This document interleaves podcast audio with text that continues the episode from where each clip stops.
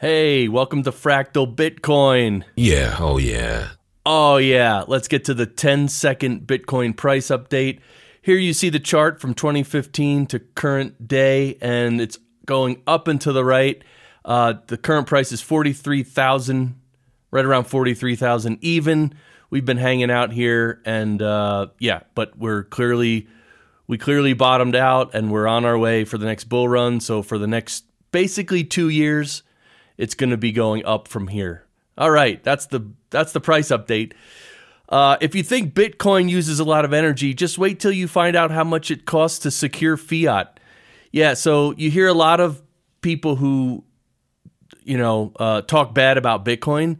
They bring this up a lot. Oh, it uses too much energy. It's not green. And the fact is, though, when you look into how much energy it uses, it uses very little energy compared to basically every single industry in the whole world. And if you compare it to what governments use to protect their fiat, what Bitcoin uses is minuscule.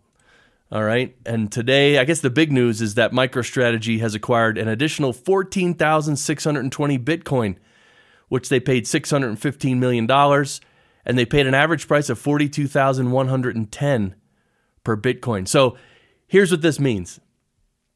And for the next 18 to 24 months, you're going to see a lot of big companies and institutions buying a lot of Bitcoin. And here's what that means the future for Bitcoin is bright and the price is going to be high. These guys would not be buying in if this if Bitcoin was a loser and it was going to lose money or it was in a downtrend they wouldn't be buying in. Okay. So I, I don't know. Personally, when I think about investing, especially in Bitcoin, I look at what the big guys are doing. If the big guys like MicroStrategy and Michael Saylor, if they're investing in Bitcoin, I feel better investing because these guys know a lot more than me, right? I mean, I understand the basics of Bitcoin. I understand why it's freedom and liberty and everything that's it, it fixes everything that's wrong with fiat I understand it from a philosophical standpoint, but the validation I get from when, when these big guys buy in is, is, is substantial. So, all right, this is a cool clip from Jeff Booth. In Sears as an executive during that time. You would have seen a world that was. Sorry, I wanted to actually preface this by saying he mentions Sears and he mentions Amazon. And what he's talking about is around 2000, 1999 or 2000, or slightly after 2000 um, Amazon was up and coming, right? It was the new paradigm. And Sears was the old paradigm. It was dying. And it was a cr- crossroads between two different views, two different worldviews. And so he's going to talk a little bit about that. But he also, it, basically, what he's getting at is this idea of Bitcoin. Bitcoin is the new thing. It's the future. We all know we we can all see that. If if you've done any research into Bitcoin, you can see that, and you can see fiat is the old world, and that's going down. And this is this crossroads is happening again. So now let's watch again from the beginning you were in Sears as an executive during that time, you would have seen a world that was collapsing. And if you were an executive in Amazon at the same time, you would have seen a world of growth and hope and it's exciting. And so those two, same world, two different frames of view. Depending which one you were in, you saw collapse or hope. That's at a company level. But what would happen at a monetary level that affected every other decision on the planet? That's what's happening at Bitcoin. Two frames of view, one hopeful, abundant, and growing fast, and then one collapsing and getting worse and worse and worse. And the people that are racing and giving more power to the one that's collapsing are, are actually making the one collapsing stronger in control over them. And the people that are just walking across the bridge um, to, to Bitcoin are making that system stronger. Um, if Sears had failed in 99, people would have really cared. When Sears failed later on in 2010 or so, nobody cared because the new transition to the new system was more complete and they were getting more value in the new system. That's what's happening today on Bitcoin. If you were in Sears, so that is a really cool message. I love the way he talks. He explains that very briefly. But what he says at the end is very interesting. By the time Sears failed in 2010, no one cared. But in 1999, everybody was fighting, like the people with an old mindset were fighting that Sears is still great and wonderful. And I feel that's how fiat is right now.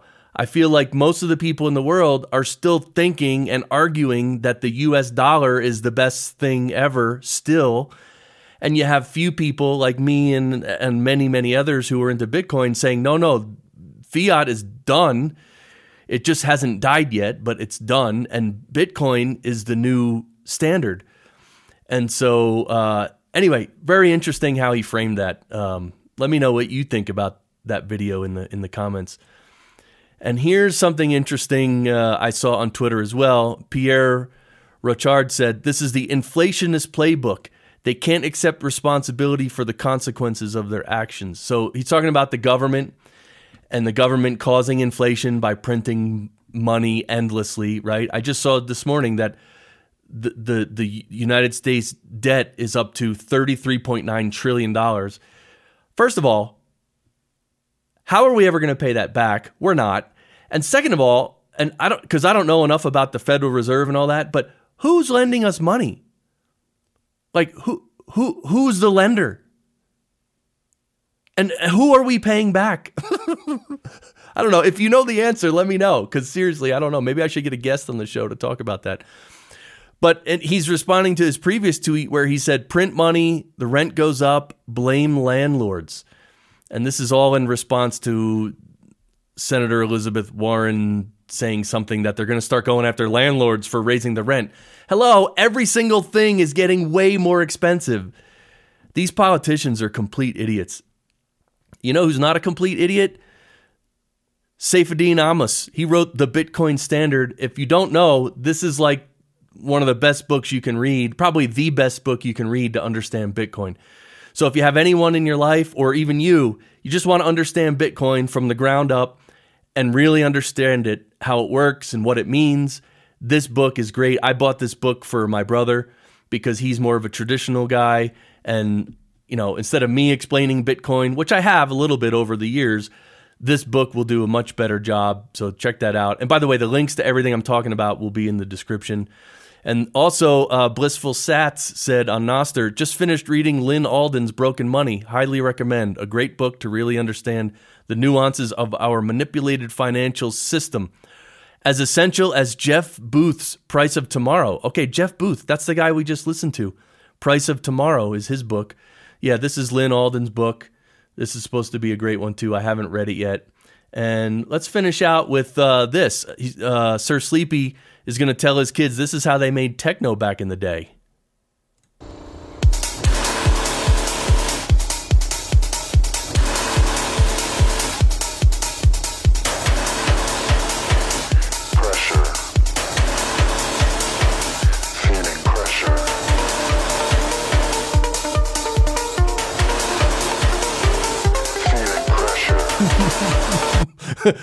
All right, that's enough. I just thought that was funny. So thank you for watching Fractal Bitcoin. Uh, I appreciate you uh, watching, and if you can support my daily videos, that's great. I'm also putting out a bunch of shorts and everything. So uh, that's it. So if you want to like and subscribe and all that, please do. And if you have uh, if you have any suggestions about topics or anything like that, I am going to start doing interviews eventually, but I'm still, you know, this is my, I think this is my fourth day of making these daily videos. So, so thank you, and we'll see you soon. Bye.